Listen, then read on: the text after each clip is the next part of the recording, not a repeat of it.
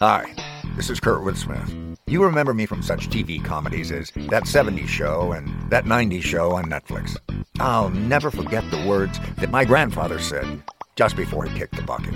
He said, Watch how far I can kick this bucket.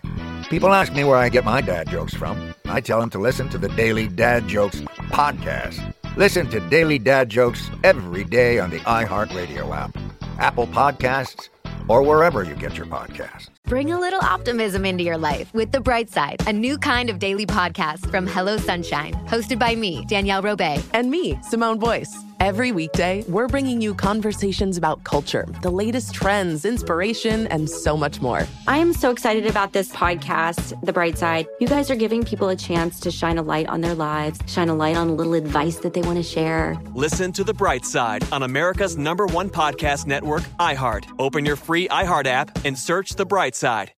Snakes, zombies, sharks, heights, speaking in public. The list of fears is endless. But while you're clutching your blanket in the dark, wondering if that sound in the hall was actually a footstep, the real danger is in your hand when you're behind the wheel.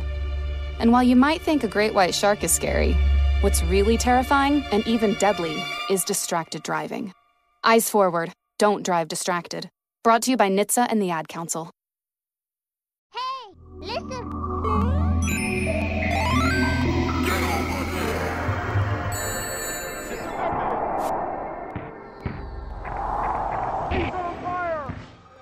Sometimes when you're tired, Yeah. you have like the funniest like mild sarcasm. Like just you'll just say what a thing what a person did. And it's like so subtly undermining. It so makes people me so will. happy.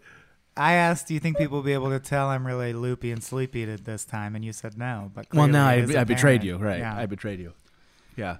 yeah. I That's a- sort of led you to a conclusion That's and then classic betrayed you. Move. Is Yeah. if I'm tired, my jokes will be, "Oh, good, Adam took a sip of water. That's great."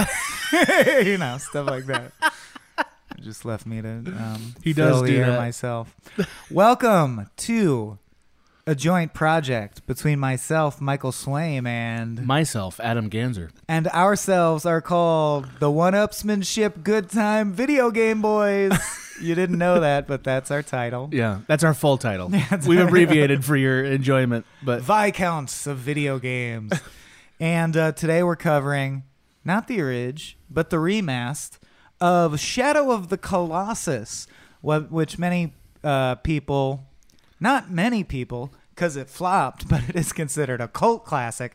So, what a lot of uh, hardcore gamers or gamers who stray off the AAA path consider a very fundamental game and uh, good. it's it's often discuss. it's yeah. I mean, it's definitely one of those games that people regard and one of the uh, critics who care about video games as an artistic medium, which we do because that's what that's what the sh- this show's about. You know um, that. You know that. flocked to this game and analyzing this game because it was one of the earliest games that ha- was felt artistic enough, for lack of a better word, to seriously unpack as like a piece of art. And uh, in fact, I wrote a cracked column way back in the day, ten games about that should be considered why video games should be considered art. Ten examples, and it was on there. And That's not surprising So you know what I'm going to say when we get to keep or delete. But before we get there, we have a long road to hoe, and it is Adam Ganzer, Mm-hmm. player one. This time, Yes, it is me. Adam's turn to do what we call the speed run, a brief explanation of the game. So let's pass that first checkpoint, which in this game means dying inevitably. Right. so let's all inevitably die. And and our sword pointing to the way to redo the episode. right. Start that clock. Take us away, Adam Ganzi. Shadow of the Colossus is a 2005 third person action adventure game starring a boy we find out from Wikipedia is named Wander, uh, who is, brings his female friend, sister, girlfriend, who can tell.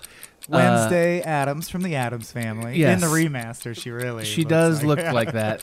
To a forbidden temple, having acquired a forbidden sword, asks a forbidden demon whether or not he might have be re- might get this woman reanimated. The demon says you must kill these sixteen colossi uh, before I will revive this woman. So the rest of the game is you finding and then killing all these different colossi, and there is more plot. You find out at the end what it, what was actually going on, or you find out some version of what was going on at least.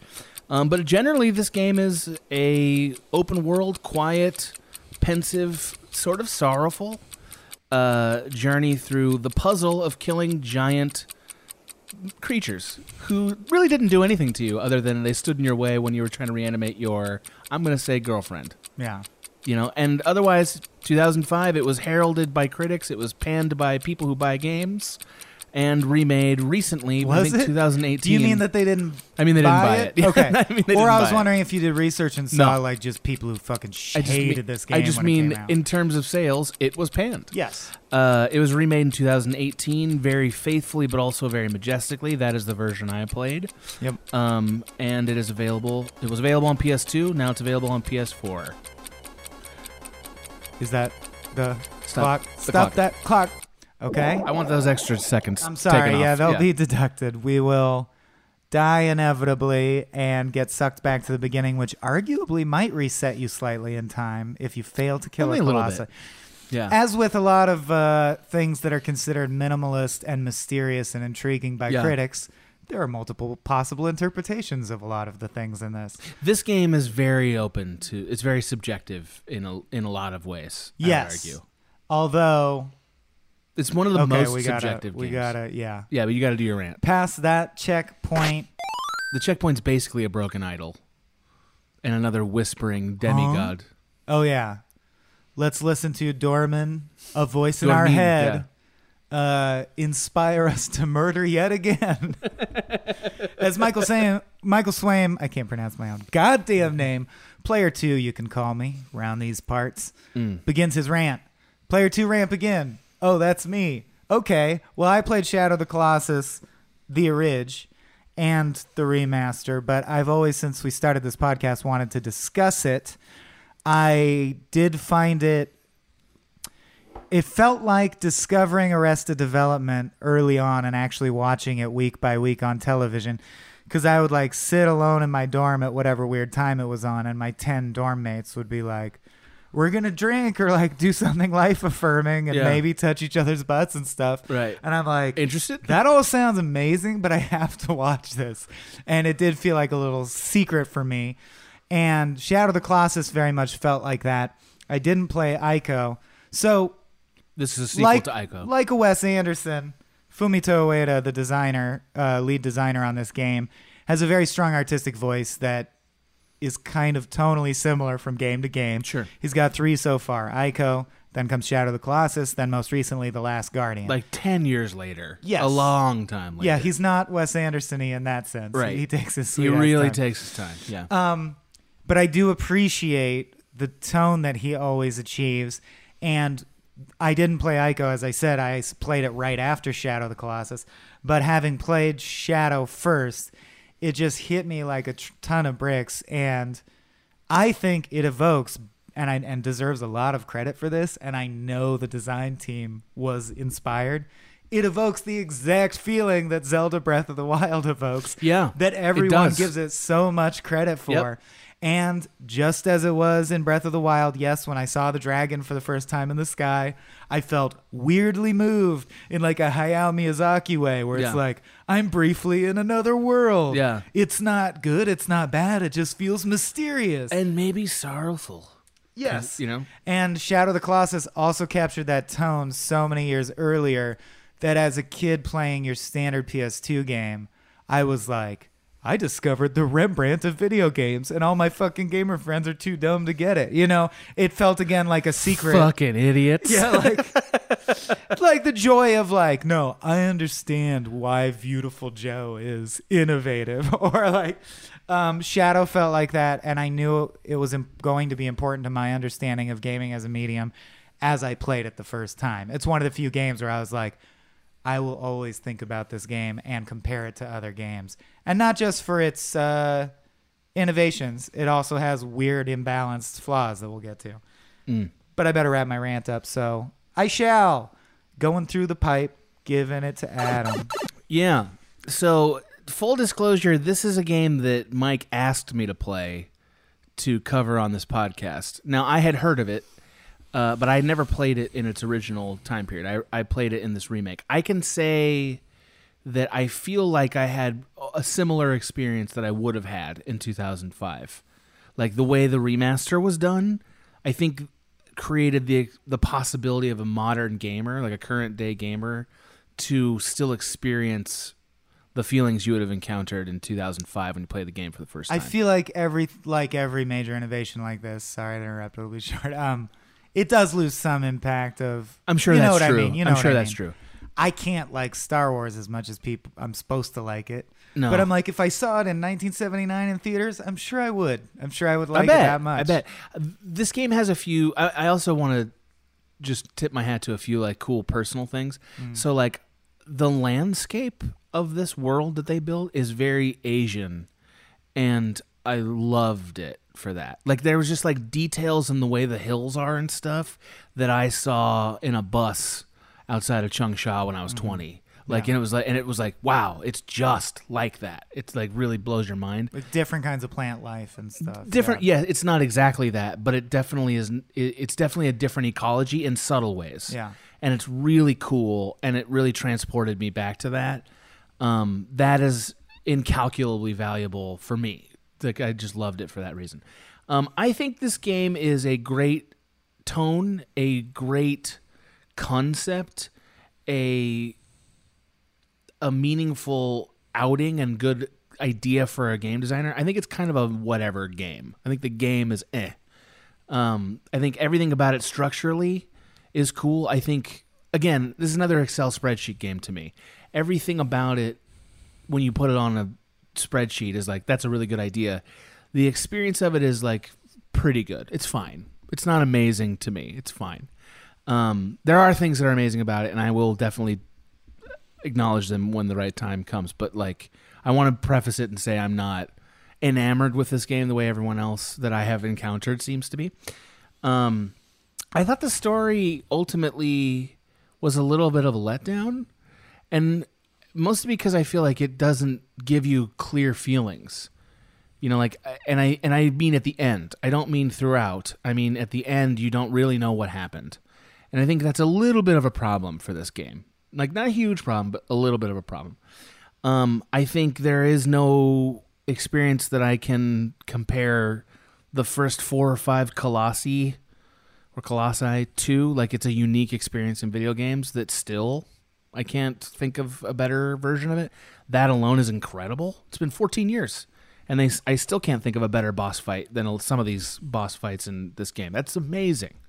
Um, it makes me rethink how much I love Breath of the Wild. Well, you better really like it because that's all there is. Yeah, that's true. all That it is all it is, right. yeah, yeah. It makes like me you said. There's ways in which you can consider it almost a tech demo, which is weird. right. Yeah, Like like it's very minimalist. this game definitely inherited some of its some of its tone and strategy from Ocarina of Time.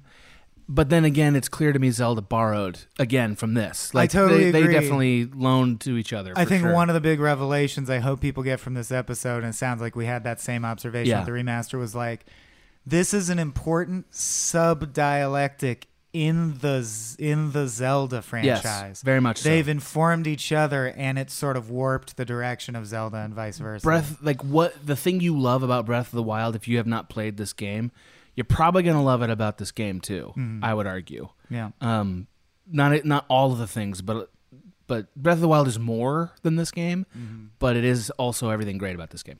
That's probably enough for now. All right.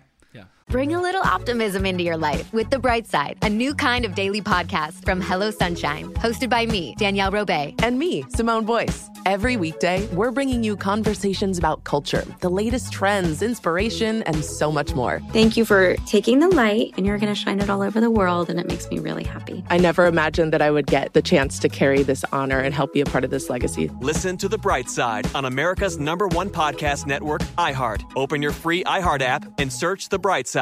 My name is Ariel. I moved to the US at 19. I spoke no English and I struggled finding job opportunities. Everything I have, I owe to the Adult Literacy Center and getting my high school diploma at age 22. It was an honor helping you achieve your greatness. Now you're helping others achieve theirs. It inspires me. When you graduate, they graduate. Find free and supportive adult education centers near you at finishyourdiploma.org. Brought to you by Dollar General Literacy Foundation and the Ad Council. Imagine you ask two people the same exact set of seven questions. I'm Minnie Driver, and this was the idea I set out to explore in my podcast, Minnie Questions. This year, we bring a whole new group of guests to answer the same seven questions, including actress and star of the mega hit sitcom Friends, Courteney Cox, You can't go around it, so you just go through it. This is a roadblock. It's going to catch you down the road. Go through it, deal with it. comedian, writer, and star of the series Catastrophe, Rob Delaney. I shouldn't feel guilty about my son's death. He died of a brain tumor. It's part of what happens when your kid dies. Intellectually, you'll understand that it's not your fault, but you'll still feel guilty. alt rock icon, Liz Phair, That personal disaster wrote Guyville. So everything comes out of a dead end. and many, many more. Join me on season three of Minnie Questions on the iHeartRadio app, Apple Podcasts, or wherever you get your favorite podcasts. Seven questions, limitless answers. Let's succumb yet again to the demonic voice that urges us to kill. Game on, game on, game on. Uh, how did you feel about the acting in this game? Well, it's there's not a lot of it, but it, but where there is, it's pretty good. Yes, I It's think really it's compelling. Very good. Yeah. Um, I wanted to say, I think one way to start would be there's so few plot elements. We could just get out of the way and discuss our interpretations. what is the plot? Because the plot is only the beginning, the middle, of the end, and the end Yes. is there are no other enemies except these bosses. Ride to where they are, kill them. Ride to the next one, kill them. You know. So the plot is dispensed basically in two chunks, and There's a there's an There's a opening minimal setup. number of elements, There's an opening setup that's about five minutes. There's a cut scene you get after you kill the twelfth Colossi, where you find out there are other people that are coming Oh, to this temple. that's right, to stop village. you from doing Yeah. this. And then there's the ending. Yes. And I will say that I'm at an advantage only because I've liked this game for so long that I've researched it a bit. And I know Sure. Fumito Ueda uh, considers it a prequel to Ico, which I've also played through. And knowing that makes it much clearer. Is Um, Ico worth playing? Oh, I think Ico's even better personally. wow. Okay. Um, Because this is a very good game. Another thing that is very f- interesting to me is that he's repeatedly said in interviews that the design team's goal it is the way modern art or at least there was an era of modern art that was obsessed with minimalism. Sure. And they said our goal, the thing we f- thought would be innovative would be why does there have to be rings and you exchange rings for red orbs and the red orbs increase the rate at which enemies drop boobas and there's a thousand goombas but there's also you know they said how many elements can you remove and it's still a game because we feel that there's a trade-off between the more elements that sort of in a brechtian way pull you out of the game because you go like i need 18 more rings Yeah. before i can buy the thing Yeah. you strategize your Sure. inventory they said like we wanted to see what if you pushed it all the other way full immersion you're not thinking about items you're not thinking about your hud blah blah blah and i will argue i think in colossus they pushed it to a fault the game is sometimes boring especially getting to the boss when there's nothing you know there's no activities between you and going to the boss you're just going there Um, God, see, like I, I, I'm going to contradict myself a little bit here. I actually don't think it's boring that much. Okay. Now you sat Good. with me while I was very frustrated with a colo- with a particular Colossi. Mhm. Like you saw that part, which was probably the lowest point I had with that game. Oh, really? Okay. Um, yeah. I- I would argue that it's not boring that often. What it really is is bad controls. Like that's the main flaw of this game is that the controls are bad. Well, the Uh, dynamic, if you haven't played it, is you got to climb these colossi and attack certain points. And in order to climb them, you have uh, basically the only bar you care about is your, like, how long can you hold on bar. Right. Which, Which again, that's not a bad dynamic. It's it's literally the button is not that responsive. The Mm. character is very floaty, and the camera is not where you need it to be. It's like it's those three things. If if those things were different, Mhm. this game would be a perfect game. Maybe. Mm. Like it's that big of an impact for me that it's like, oh, this is not fun to play. The playing of it is bad, or Right. or just not very good. Well, Like- also while I was there, you were saying, and I ended up agreeing with you that it was a very small team. It was made on a small budget. Sure. And for what they had, I do think it makes an outsized artistic impact for Big what they're working with. Absolutely. But at the same time, you could argue that you only need 11 colossi, but they didn't want their game to be that short, so they added They wanted to charge doubles. 60 bucks, right. Right, right. Because I was like, oh, have you fought the snake? And you're like, which snake? There's like three snakes.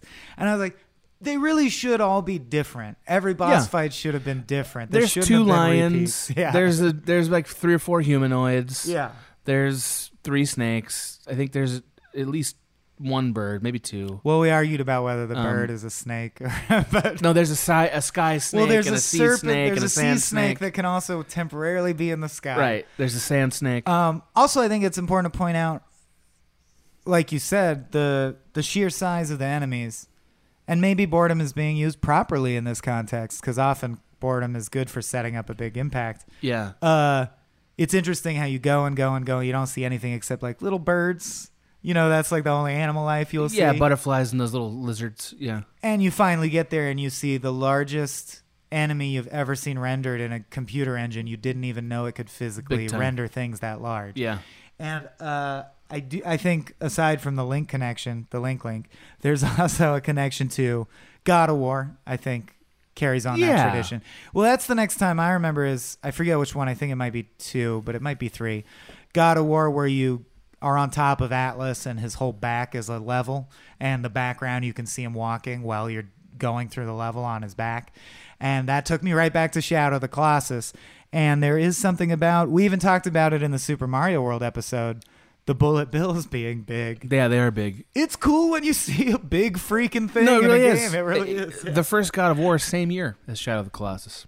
Interesting. Isn't interesting? And I think God of War accomplished a similar thing where you were like, even in God of War 1, you'd fight the Hydra and be like, Hydra's fucking huge. Yeah, I didn't holy realize we shit. could f- make Yeah. big bosses like this. I, I mean, that was a thing that started probably in Super Mario World, I imagine, or no, or whenever. Who cares? It doesn't matter when it started.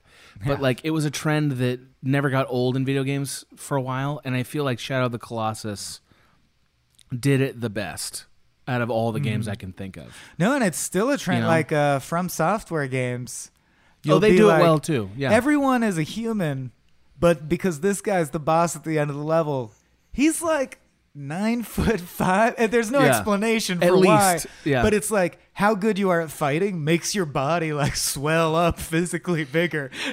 well, and but the thing that's really cool about this game is that you have to navigate the physical being's size.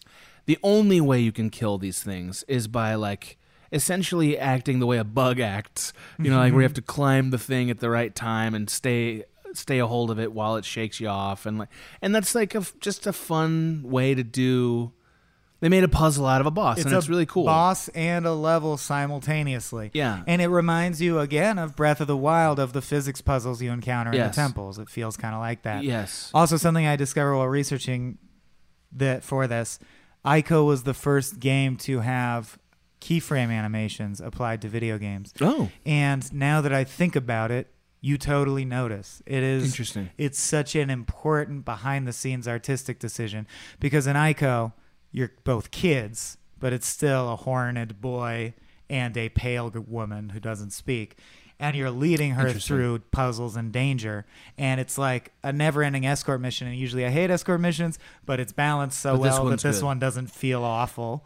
That's Um, mostly what they do. but you have to like call her over. You have to hold her hand, Right. find things for her to climb up, and uh, as as you do, in retrospect, I realize, yeah, there's something special about the fact that when you press the hold hand button, her hand would almost like a rag doll get sucked to your hand, and they just join at the point. You know, it feels so crisp and blah blah blah, and ton of games use keyframe animation now, which is basically, if you're unfamiliar with the term, rather than you would say when they press X, do this animation. Like in Ico, he swings a board, and that animation is set, and it can't. The computer can't change it. It can just have it happen. Right. This got it. This changed the way games are constructed, such that you can say. For example, I'm sorry, I have From Software on the mind because Sekiro just came out and I've been playing it. And in Sekiro, you can counter a stab move by stepping on the blade and pushing it into the ground. Even though there's a window of time in which to do that, the and the animation would therefore not match up. And in old games, you would have things where like the spear goes through his foot, but it basically does it. Thanks to keyframe animation, the computer can instead be told no. If the if they input the right command, his foot and the blade should touch and go towards the ground, and the computer can procedurally make that animation.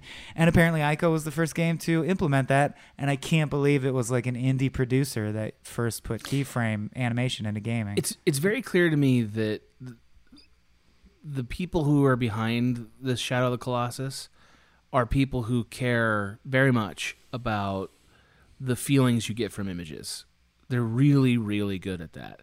Everything about it is specific and well thought out. Every single thing. And part of why it's so good is because it's very contained.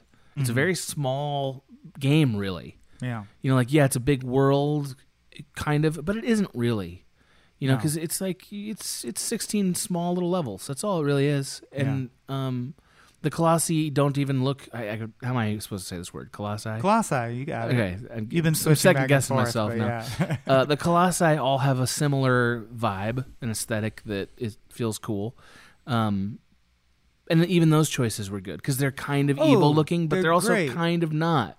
That and that's Like- part of the sorrowful feel Yes. is the story is very clearly set up for you to not know If this is a good thing to do or not. are not. these evil things or are they of animal intelligence? Is this like Yeah. I'm just stabbing an elephant in the head and it didn't do anything to me because that's kind of sad. Yeah. It does. You want? I don't think you're supposed to feel good about killing the colossi. Until the end, where I feel the interpretation is they were the devil's souls Yes, they split were. into 16 pieces, so Yes. they were always evil. But the game didn't let you know that till after you already kind of felt bad for them. I think just the amount of violence you're doing to them feels bad. Yeah. It feels like you're stabbing them- a blue whale in the eye. it does. Yeah. And I, but that's on purpose. Yeah. You know, like, uh, and, they're like made of like shaggy black hair and rune stones yeah. cobbled together. They're Yeah, really yeah, cool. yeah, yeah, and like weird armor. They're all like s- like partially armored.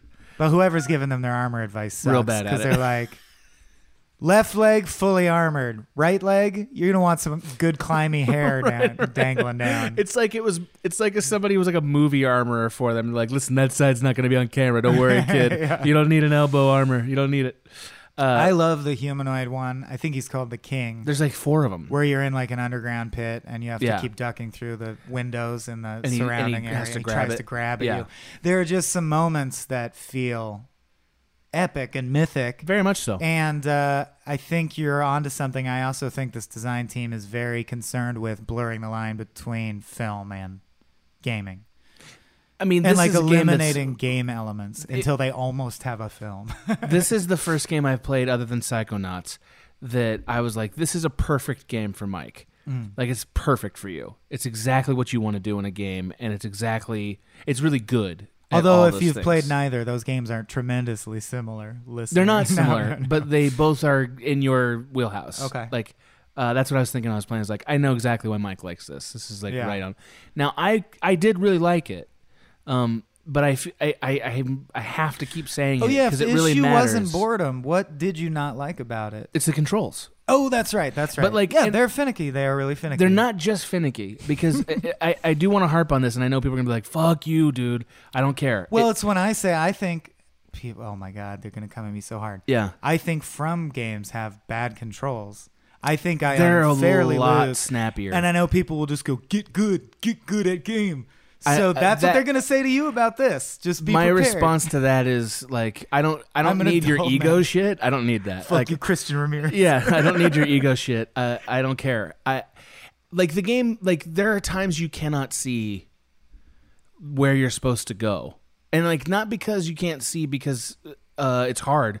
You can't see because the game's designed badly.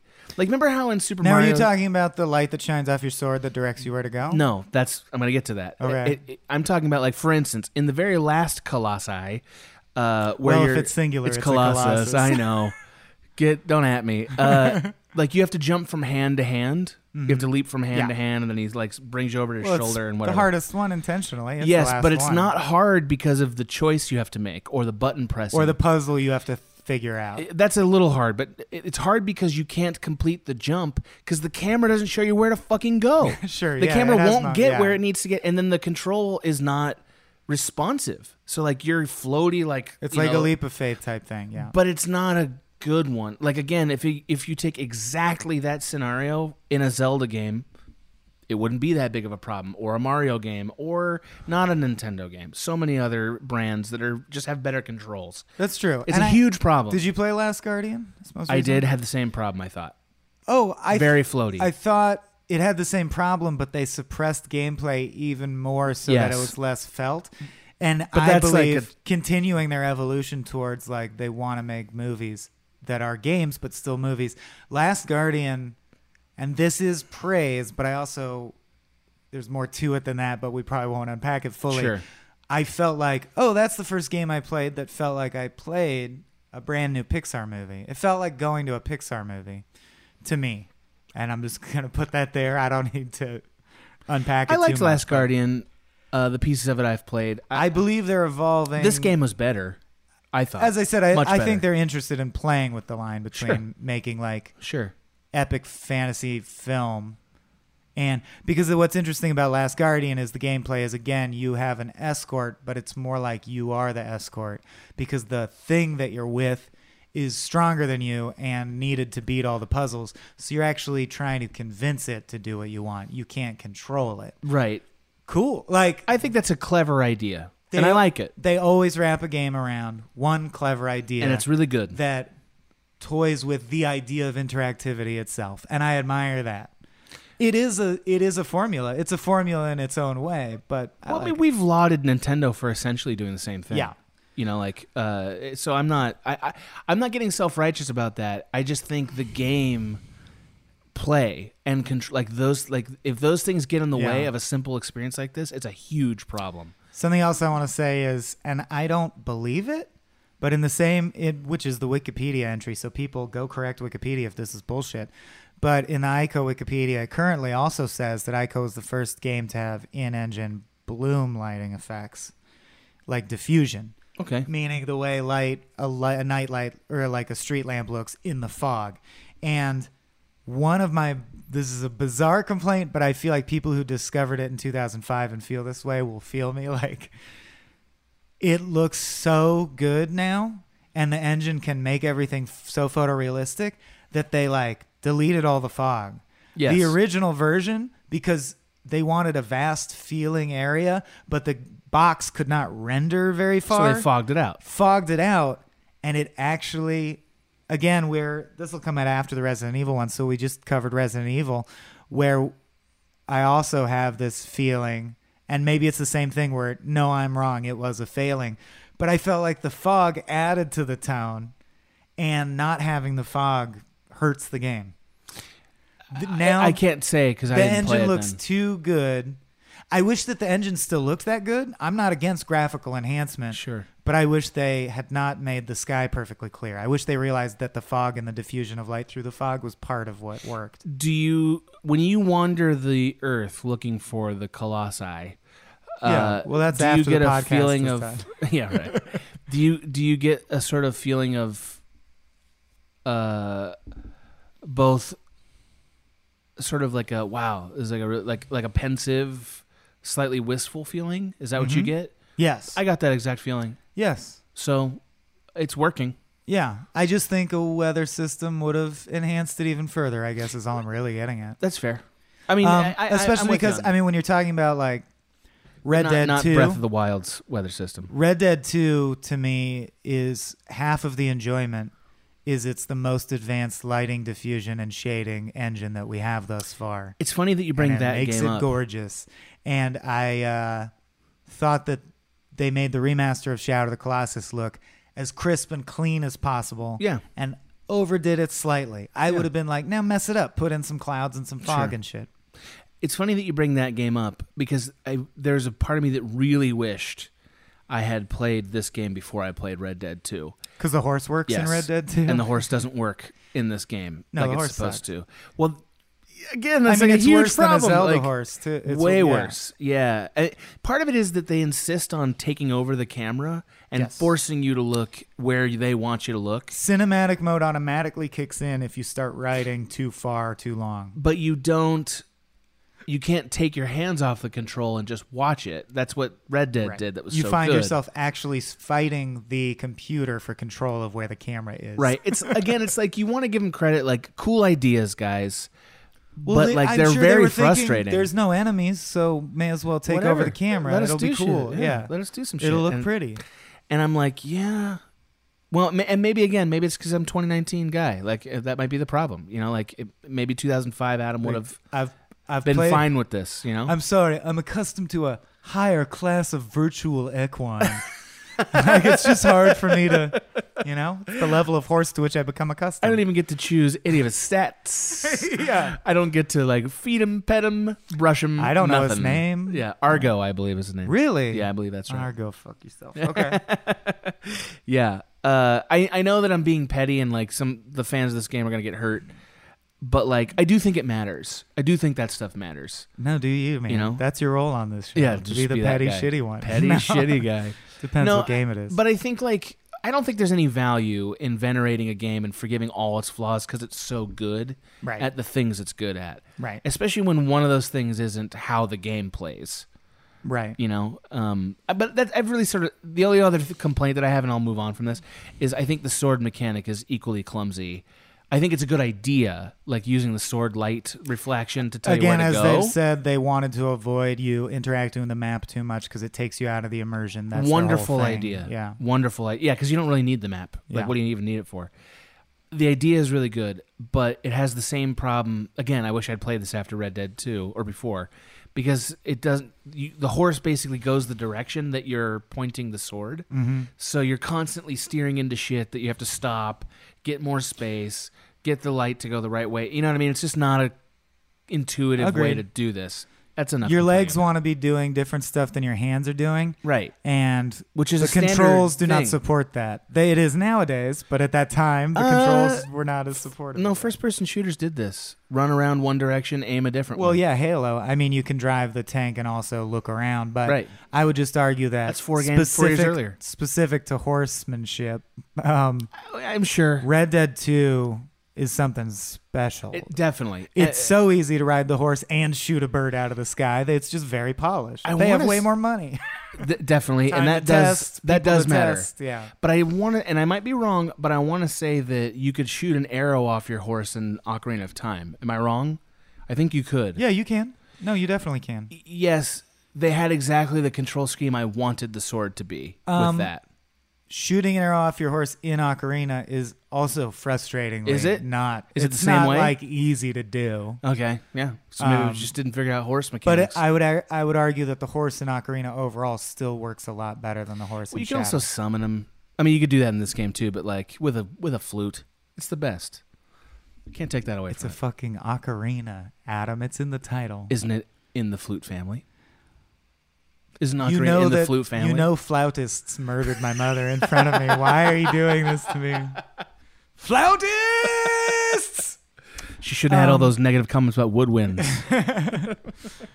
A number four and a half reed slit her throat, and she crumpled in a filthy alley. That's when I swore to become Loot Man, the flute destroyer. uh, Flout the flautist. I want to give a rundown of what I'm pretty sure the plot is, and see if oh, you I'm think really it's curious. interesting or not. Yeah, sure. I only have one complaint about the plot, but do your thing. Sure. So in this game, and ag- yeah, interrupt if you're like, I interpreted that differently. Because Yeah. I think that's what's interesting.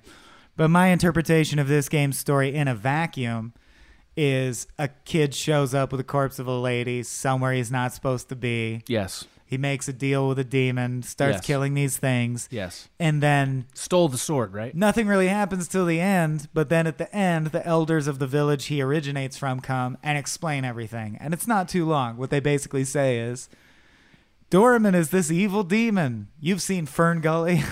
we trapped him here. There were all these magical seals. You idiot kid. The only thing that can break the seals is this sword. That's why it's a forbidden artifact no one's supposed to touch. You defied what we said. We told you, I'm sorry your wife or girlfriend is dead, but there's nothing we can do. You heard this rumor that this would work. You fucking stole the sword. You came to the place you're not supposed to come. Wander, you piece of shit. That's why you're a demon now. And Then, after killing the 16th demon, basically every time you kill a uh, colossi, their evil energy enters your body. Right. Yet you persist out of love or dedication or something. So at the end, when all 16 enter your body, you take on like a pale complexion with blue veins. You grow devil horns, and the implication is the evil demon tricked you. Yeah. It it only just wanted control of your body. Definitely. Or it will keep up its end of the bargain. I think it does because she does wake up from death. But it always intended to like devour you uh, because it needs a host so it can break the spell and be in the world again. So eh, you get killed by the priests or elders of your village. But they cast a spell. It no longer needs your body, so you're just dead, but it like bursts out of your body and you see it, and it's literally just like a devil made of black smoke with the big horns. It looks like the villain in Fantasia. Hellboy horns, yeah. Yeah. If Hellboy still had his horns. And uh, then they go. You badly pilot it. They go, oh, you get to play as it, which I actually think also very clever. They knew that if you're going to do this, You wanna be a at Colossus the end once, for yeah. at least five minutes, you control a Colossus. Which that is is, very brilliant. Good idea. Bad controls, but good the idea. controls suck and it's not a fun part to play. So, Yep. yeah, but- Huge problem, but yeah. But conceptually, you're like, that's Great idea on a spreadsheet. Yeah. Love it. And also liked how it was visually. Yes. Um, so the people who we now realize are essentially the good people, and you were kind of the asshole the whole time because you let the needs of the few outweigh the needs of the many. Um, cast a last minute spell that puts a force field over this entire area and breaks the bridges leading to it. So now it's even more sealed, and Dormin can't get out. And that's all well and good, but you're dead. The end.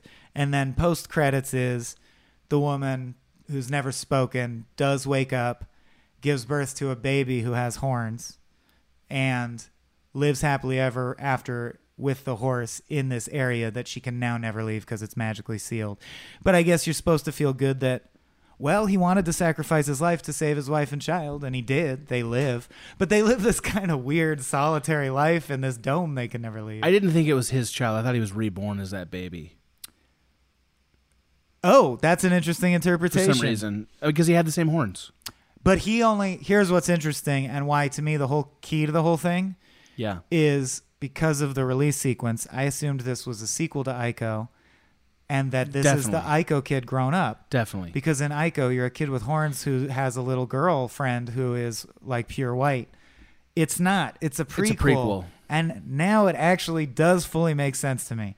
Because in Ico, the plot of Ico is a kid is born in a village and he happens as a genetic like random chance to have horns but this village tells a tale uh, eons ago of a guy who almost destroyed the world by making a pact with the devil and when he did horns appeared on his head Yep. so now they hate anyone who's born with horns and they go and throw them into this pit Yep. so Ico is you're thrown into a pit, you wake up, you find a girl who's trapped in there, and an unrelated demon called the Queen Right. is trying to suck her life essence out to keep herself alive. It's always you're fighting a demon and you beat them. This is very Zelda esque. Yes. It's like it's iterative. and in Ico, except what's interesting is Ico's totally different gameplay. You don't fight any colossi. I think that's you cool, just too. solve puzzles, pushing and pulling puzzles. And you eventually escape from the castle and live happily ever with that girl. But of course, it's hella confusing if you try to connect that as then how did she die and why did she come back? Why did he come back to that place? Right. And why is are his horns gone but then they grow back? Right. And It's- is that that kid? No. That's the ancestor of that kid that made it taboo in his culture to have horns. Or or sort of what you might call a spiritual ancestor. Yes. The way that Link isn't descended from all links. There's just a link every once in a while. And one of my Right. greatest gripes with the Zelda story is Link is always the same and does the same thing. I think it's really cool to have a Link like world where one time's Link's a young boy who's like simple and kind hearted. One time Link is an adult who's seen some shit and he's a man on Sure. a mission and he'll make a deal with the devil. Link is still whatever that soul is. There's more still be range. shaped by the Yes. circumstances. Yeah. I okay, so I kind of I, I didn't know about Ico at all. I mean, I knew that it was a game. I know I, I knew that, but Right. Uh, so for me, the ending didn't matter. Yeah. like for me, the game was over when she woke up. Like the baby was like, okay, so he's reborn as a baby, and they just stay there. Like as a as a narrative independent of Ico, it's not very satisfying. I would not. I'm sorry, but as someone who's gone to therapy about issues with power dynamics Yeah. and the relationship and the mothering instinct, Sure. how fucking weird would it be for your wife to give birth to you and now you love her like a wife, but she's also your biological mother, literally? If that's what we think happened, I thought the reason he was so dead set on not letting her die is because she was pregnant with his child when she died. But we don't see any evidence of her pregnancy. other than that, she gives birth to a child. Other than that, there's a baby that she discovers in the well. The baby's not next to her. The baby's in a well. It's like an immaculate. Con- yeah. yeah, it's magic. It's clearly magic. And and he has said, I'm the kind of storyteller where it's both or neither. Like I we left it unanswered, so it's not like there's a right interpretation. Well, and I also think that we we're really quick to say that the demon is evil, Just because the village fears it. And I'm not sure that's true. Like, I, I mean, certainly the vil- the demon didn't wasn't honest with him. Like, there's a bit of Faust's bargain in that sense. And it's made of black smoke, and but all I I'll think say it's is I think it's challenging us with that. I think that's like maybe it looks evil, in but Ico, is it evil? In Ico, the black smoke monsters also exist. The Yeah. exact same ones that are in this. Yeah. And they're fucking assholes, dude. And they're constantly trying to drag a young girl. They're real shitty Oh, black smoke monsters. If you played dude. Ico, you know what I mean. Yeah. You, you hate them so much. Yeah. And all they do all day is try and drag a screaming, struggling child into a portal to get her life essence drained by a vampire. So they're bad. Those are evil ones. Yeah, those yeah. guys are evil. I, I, I'm just saying, like, this is a game that is putting good and evil on a pretty unclear Definitely, scale, yes. right? Like, because like you can make the case, and, and not in a Rolling Stone sympathy for the devil way, but that Dormin is basically Just advocating for himself. Uh, and like Like wants freedom. Gave this guy what he asked for. Like this guy wanted her to live again. He did. Want and gave him a whole new life. And it's not like, Like- he lied and said, and then I'll be good. Like he Right. said, this is a deal with the devil. If you do this, I'll do this. Right. And he abided Are by you the sure? deal. Yeah. Yeah. You sure you want this? Okay. Yeah. And then helps you when you can't figure out how to fucking tackle that snake monster. Well, also there's something about horns imagery because Right. the Last Guardian also has horns. Right. He's definitely trying to challenge or flip. Like I think he just thinks it's cool the idea that uh, something with horns isn't necessarily demonic. He's Well, trying to flip that imagery. in yeah, some I way. think the Colossi in general. God, I said it wrong every time. The Colossi in general are meant to be a rebuke to our our visual prejudices about what's good and evil. I think that's the best thing about the game, quite honestly. Is Then like why the Colossi make- are uh-huh. basically innocent, even if they're made of demon smoke. Like as creatures, they're basically innocent. What are they doing out there that's hurting anybody? Nothing. Well, it's like if you split Voldemort. Well, it's like asking: Are the Horcruxes that Voldemort's soul are in? Are they evil or are they just an object? well, they're doing evil things. the Horcruxes aren't. Yeah, they are. Are they? The Tom Riddle diaries like mind warping people. Oh, well, I haven't Uh, read 'em. The Horcrux on the back of what's it, Quiggle's face. I thought they were just whatever. random objects they had to Quirrell. find, like a scavenger hunt. Okay. No, they're all alive and they're all causing some. and all, his essence corrupts them and turns them evil. At least some of them are alive and doing evil things. So I guess the question Yeah. is: When Dormin splits his soul into the sixteen colossi, do the colossi still represent Dormin's intent or moral orientation? They don't Which there's not nearly to. enough evidence to answer, but that's an interesting philosophical question. No, and also they definitely operate with consciousnesses that seem independent of Dormin. As So- in, like when you kill that thing, he gets free. Right. And I guess my question is if their goal is to challenge that, why do you think Dormin literally looks like a shadow of the devil? Because that's the part the that- Christian devil.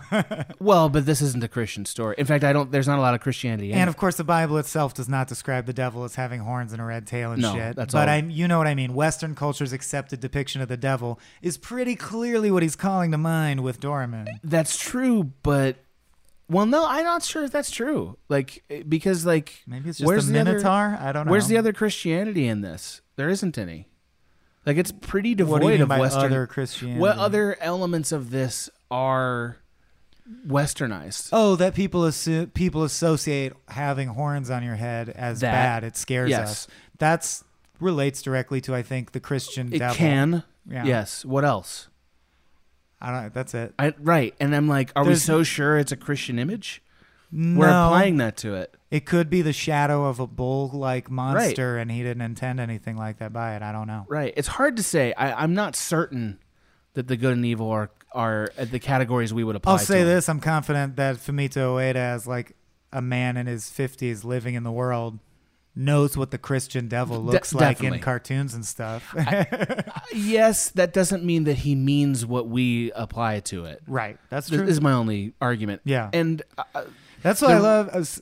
I love that Japanese culture has such a presence in gaming because Well, that's the there are is- particular games where you feel like you're learning about a different kind of vibe or tone that a West like it's the same reason people say I love foreign films. Yeah. there's a different formulas at play than the ones that we're all used to. There's it's different fun symbology. to see other formulas. Yeah, Yeah, that was the best thing about the game to me was the fact that it was not American Mhm. or even European. It was clearly Asian, or I'm assuming it's certainly foreign to America. Yeah, he's It- Japanese. Yeah, so like the the landscape, the tone, the kind of story it is, Right. But all of that. a Japanese person can be as American as apple pie. Certainly. We're not just saying he's Japanese. We're saying he also seems to evince classical Japanese culture in his games in a way Right. that is awesome because you're like, I get to feel like I'm experiencing some sort of cultural It's immersion. It seems like it's drawing on different archetypes and symbology to me. That's why my favorite You know? shit is like, yeah. And I worry about appropriation. So, like, I wouldn't, I know I can't necessarily do this, but I want to write a movie or have a- someone write a movie, someone Sure. more suited. Launch a fantasy franchise that competes with things like Lord of the Rings and Game of Thrones, but instead of drawing on European Arthurian legend and permutating out from there, draws on Mayan folklore because Mayan folklore is my favorite, happens to be my favorite folklore. I think it has the coolest stuff in it. It does feel like you need to have permission for that. Oh, I know, but I'm yeah. saying anyone out there steal that idea. Like, we need a AAA movie franchise with like the World Tree and Xibalba and shit. It would be so cool. Yeah, I really liked that.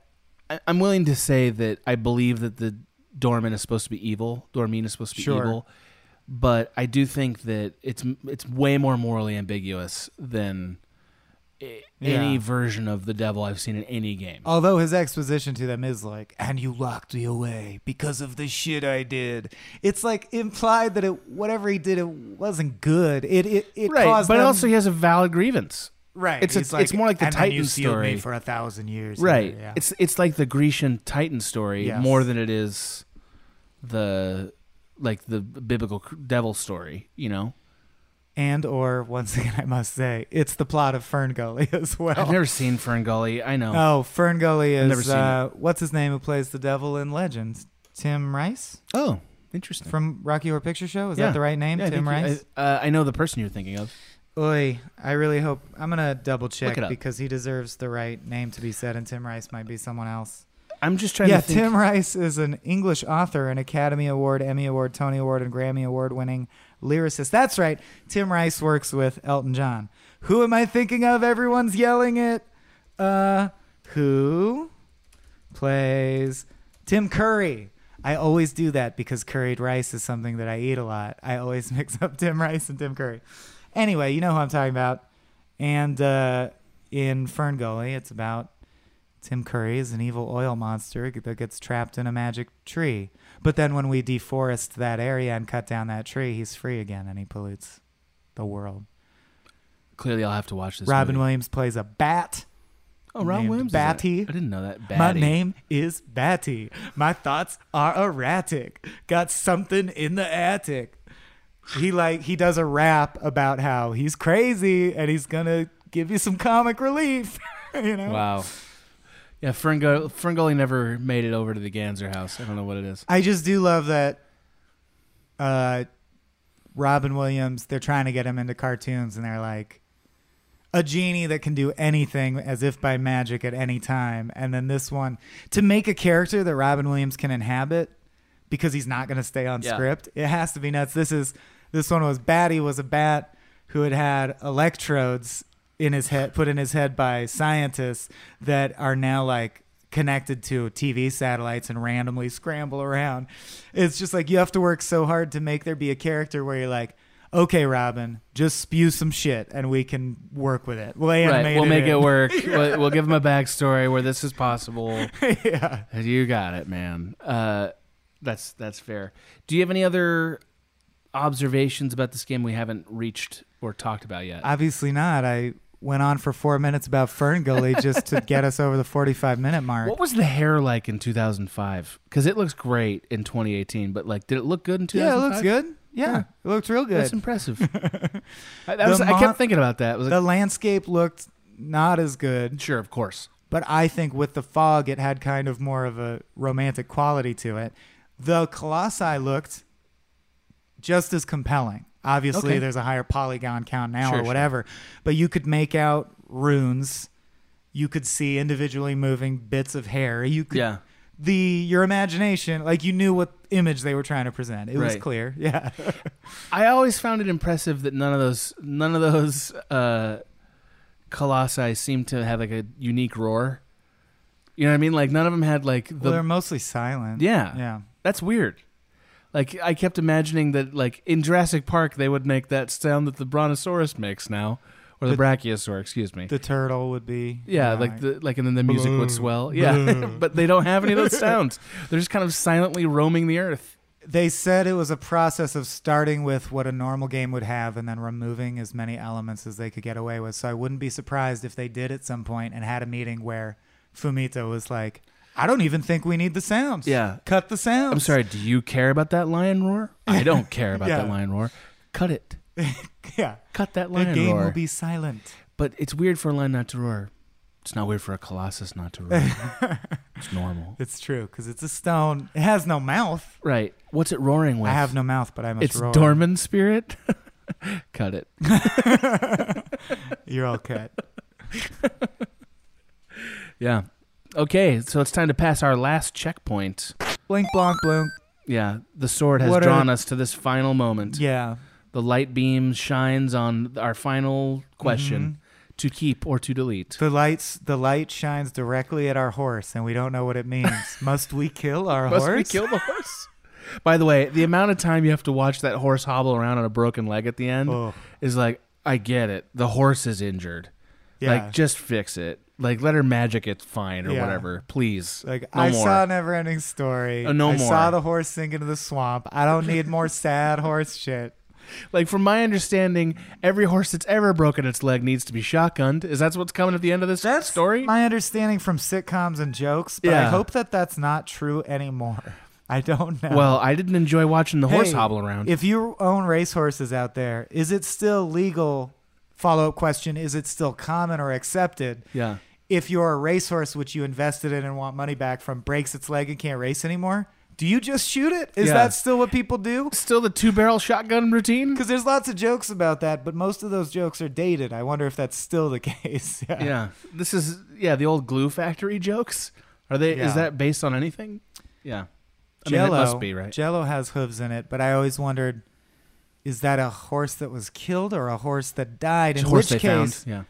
Does Jello just come from like Carcasses? Is it really old, rotten, bad hooves? Like this horse owned these hooves for the duration of its full natural lifespan. Now you eat it. You eat its powdered hoof. We're not wasting that hoof. That hoof, that horse died nobly. Now you eat your fucking jiggly hoof. It's not hoof and mouth disease. It is a hoof and mouth privilege. Keep or delete. Bring a little optimism into your life with The Bright Side, a new kind of daily podcast from Hello Sunshine, hosted by me, Danielle Robay. And me, Simone Boyce. Every weekday, we're bringing you conversations about culture, the latest trends, inspiration, and so much more. Thank you for taking the light, and you're going to shine it all over the world, and it makes me really happy. I never imagined that I would get the chance to carry this honor and help be a part of this legacy. Listen to The Bright Side on America's number one podcast network, iHeart. Open your free iHeart app and search The Bright Side. As the number one audio company, iHeartMedia gives you access to all. Every audience, live conversations, trusted influencers, and the insights and data you need to grow. iHeartMedia is your access company. Go to iHeartResults.com for more. My simple solution to the problem was remove people from the scene and help them feel safer. In response to attacks against Asian Americans, Maddie Park raised over $250,000 to donate cab rides to the Asian community. There is so much more work to be done. We really need to come together and tackle this issue as a community. Support the Asian community. Learn how at lovehasnolabels.com. Brought to you by Love Has No Labels and the Ad Council. Is that where we're at? We are, yeah.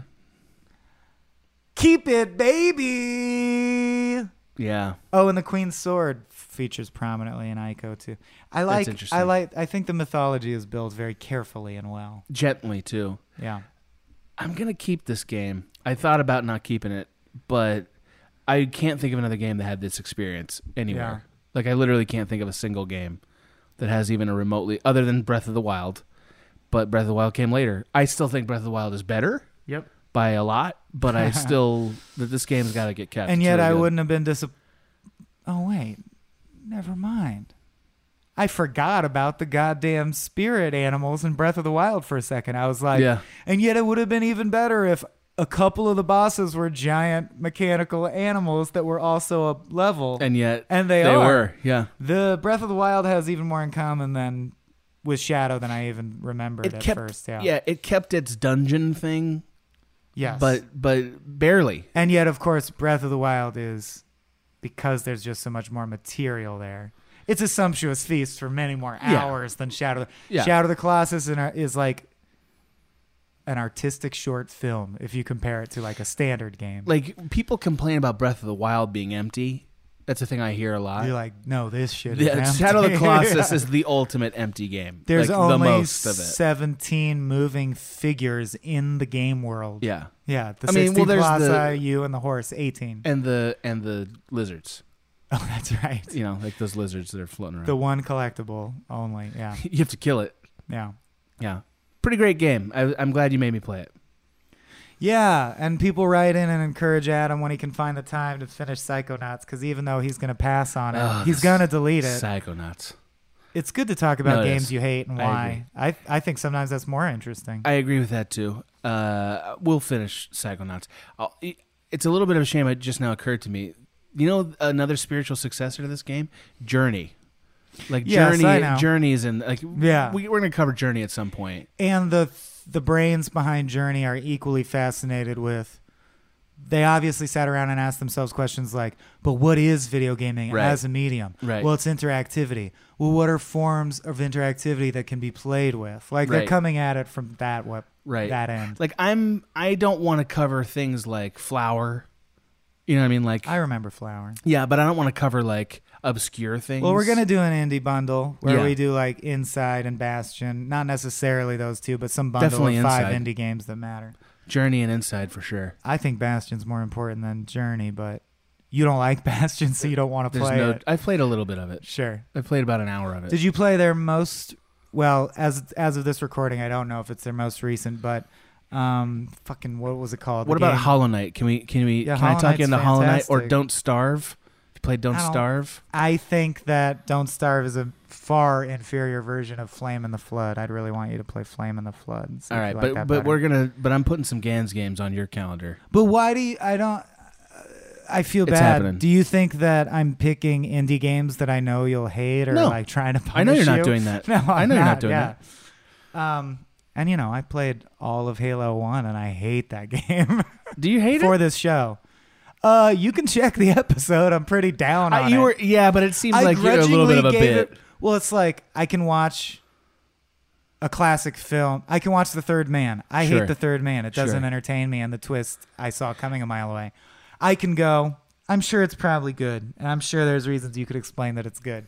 Uh, for me, Halo is like that. I'm like, Okay. oh, I see why it's good. I hate it. Yeah. yeah. Yeah, yeah, yeah. That's fair. Um, That's- I remember. I just want to look this up real quick, and then we'll leave you guys.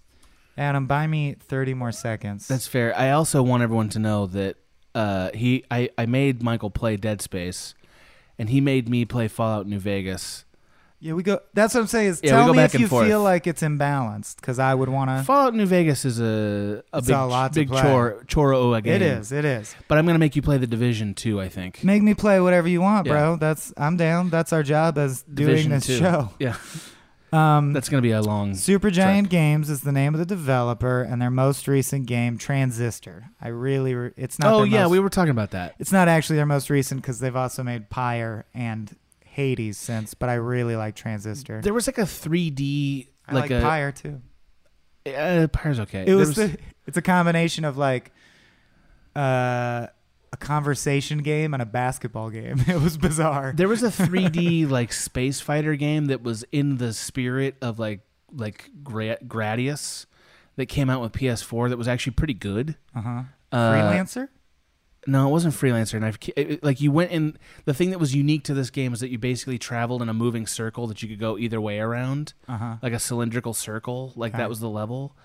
Uh, it was really cool and it's cheap, maybe even free. We should cover it because it was really good. Let's just say this: I'm not, I'm not that much of an asshole because I'm not even making you include Enter the Gungeon in the indie list. I played some Enter the Gungeon. I just am not very good at it. Ah, as even though for me that's the game that's most addictive to me. Like I kill time playing it. There's not much to talk about. That's it's just a thing. Well, it's like popcorn. I just think, like it. I, I I mean, like, and certainly maybe the audience will be interested in this. Maybe they won't.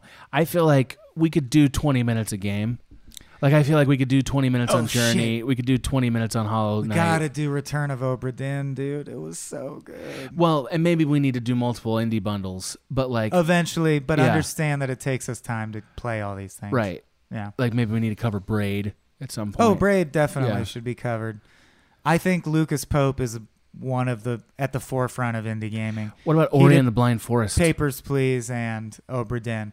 Ori and the Blind Forest is really good. I haven't would- played I'd that. talk about it. It's Okay. really fun. Um, are we done? I think so. I think so. Here's a bunch of things we might do. Oh, I remember. Yeah. Because you're talking about 3D space games. I just got a shout out, both because people will connect with me on it and I want to talk to people about it online. Yeah. And uh, it just takes me back, man. Did you ever play Homeworld? No. So if people like things like Age of Empires, Command and Conquer, StarCraft, Oh, yeah. Warcraft, this was, as far as I'm aware, the first fully 3D RTS. You could rotate the camera, you're in space, you would tell fleets of ships, go mine this, build a platform here to construct a space station. You would have like space fights that look like footage from Star Trek. You know, it was 3D RTS. It's so fucking You- fun. So I'm interested in the audience's opinion on like some of our upcoming episodes we're talking about doing. We're talking about doing a Subnautica episode. I'm arguing we should do an Assassin's Creed because we haven't We- covered that at all we keep yet. dragging our feet on it. We got to. yeah, we we should do one of those and a Mass Effect. So yeah, tell us what you're most like. How have you guys not covered this yet? But remember that we're not going to cover really obscure things to s- like for a while, right? Like we're gonna we're gonna gravitate toward things that are mainstream. For the I most like part. a healthy mix. Like right now, we're covering Shadow of the Colossus. That's still a fairly figures- well-known game. True, true, true. Which is Yeah. why we bundle indie shit Yes. together. But I guess I'm just want to say, and maybe we will fight about this. Maybe Sure. you don't agree. Let's see. I like a like eight to two. I guess I should say four to one ratio. Like I like every Four fifth regular or, s- games? fifth or sixth episode to be something. I don't want people only to come to this show to for triple A's. digest Red Dead Redemption 2, but also potentially to go, you know, I find myself agreeing with Adam more than Michael or Michael Sure, more than. Adam, and Adam mentioned a game I never heard of. I bet I'd like it. You know, I want that to be part of it. But like we have this I mean maybe people care about this, maybe they don't. We have this argument all the time like I think the Edith Finch game that we covered was one of my favorite conversations we ever had. And yet we both were like should we even bother doing this game because it's so obscure. And we haven't covered anything as obscure since. Well, Edith Finch was behind the paywall. I'll have you know, it just got re-released a couple days Oh, ago as of um, this recording to the general public. I'm happy to hear that for the general public. and it is sitting pretty at 5700 listens which puts it on Wow. par with all the other episodes around it so i do Okay. think one-upsmanship and i'm very grateful to be saying this has reached a point where people are tuning in for us and our analysis, even if they Mm. don't know that game per se. Fools. Very kind of them. No, thank you very much. We love. We love having you guys. Um, here. but yeah, if we mention games, also where you're like, no one's heard about that, no one cares, don't cover that. Tell us in the comments. right, right. And I maintain that uh, I'm still gonna say no and cover Deus Ex instead. I've never played Deus I Ex. just played Deus Ex: Mankind Divided all the way through in the interest of being able to cover it for this podcast Yeah. when the time comes. It is funny how many games you and I have played, maybe thinking about maybe covering it and haven't yet.